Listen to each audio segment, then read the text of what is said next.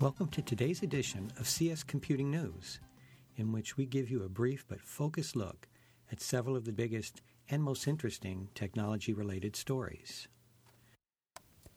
Our first story is Microsoft chooses new CEO.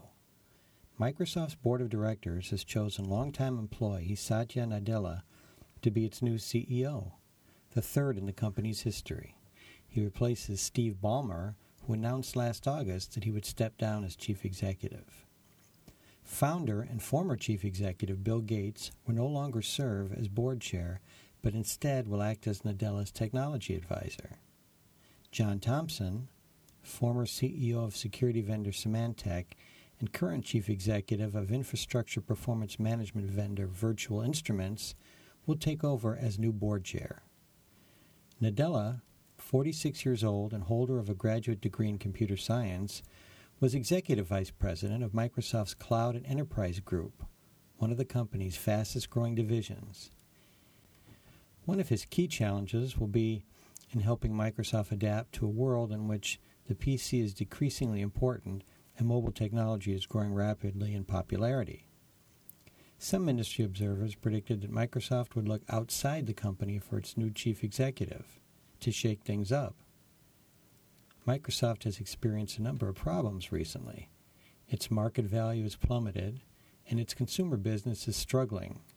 Also, the company hasn't developed a successful mobile strategy and recently faced widespread criticism of its Windows 8 operating system. Because of these problems, some investment and market analysts expressed disappointment that Microsoft hired its new CEO from inside the company. Our next story is U.S. might require car to car network communications. The U.S. Department of Transportation's National Highway Traffic Safety Administration, the NHTSA, is ready to consider requiring some vehicles to be able to automatically communicate with one another to prevent accidents.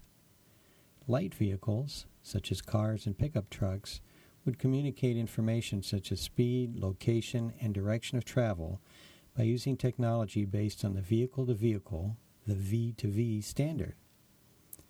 Government officials estimate this system, if implemented on a large scale, could reduce traffic related deaths by up to 80%. The V2V standard uses a Wi Fi variant for networking.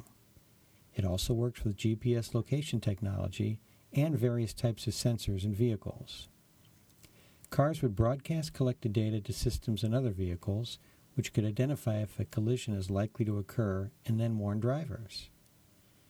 Before V2V could be widely implemented, proponents must deal with challenges such as privacy concerns about driver data being co- gathered, the availability of radio spectrum, and the cost of implementing such a large system.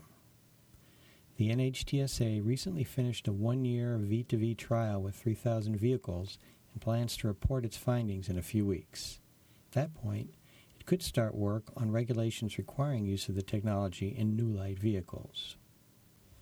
Our final story is Smartphone sales passed 1 billion for the first time in 2013. In 2013, more than 1 billion smartphones sold for the first time, according to market research firm IDC.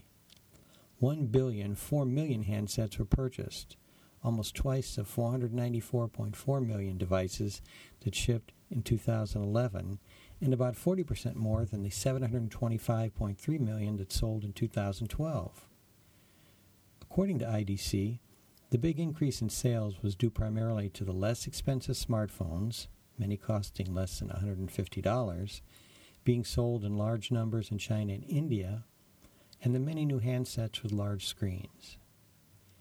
Samsung sold the most smartphones in 2013, 313.9 million, representing 31.3% of the market, IDC reported. Number 2 Apple shipped 153.4 million smartphones, representing a 15.3% market share. The rest of the top five smartphone sellers were Huawei Technologies, LG Electronics, and Lenovo, each capturing just under 5% of the market. Thank you for listening, and check back for another edition of CS Computing News.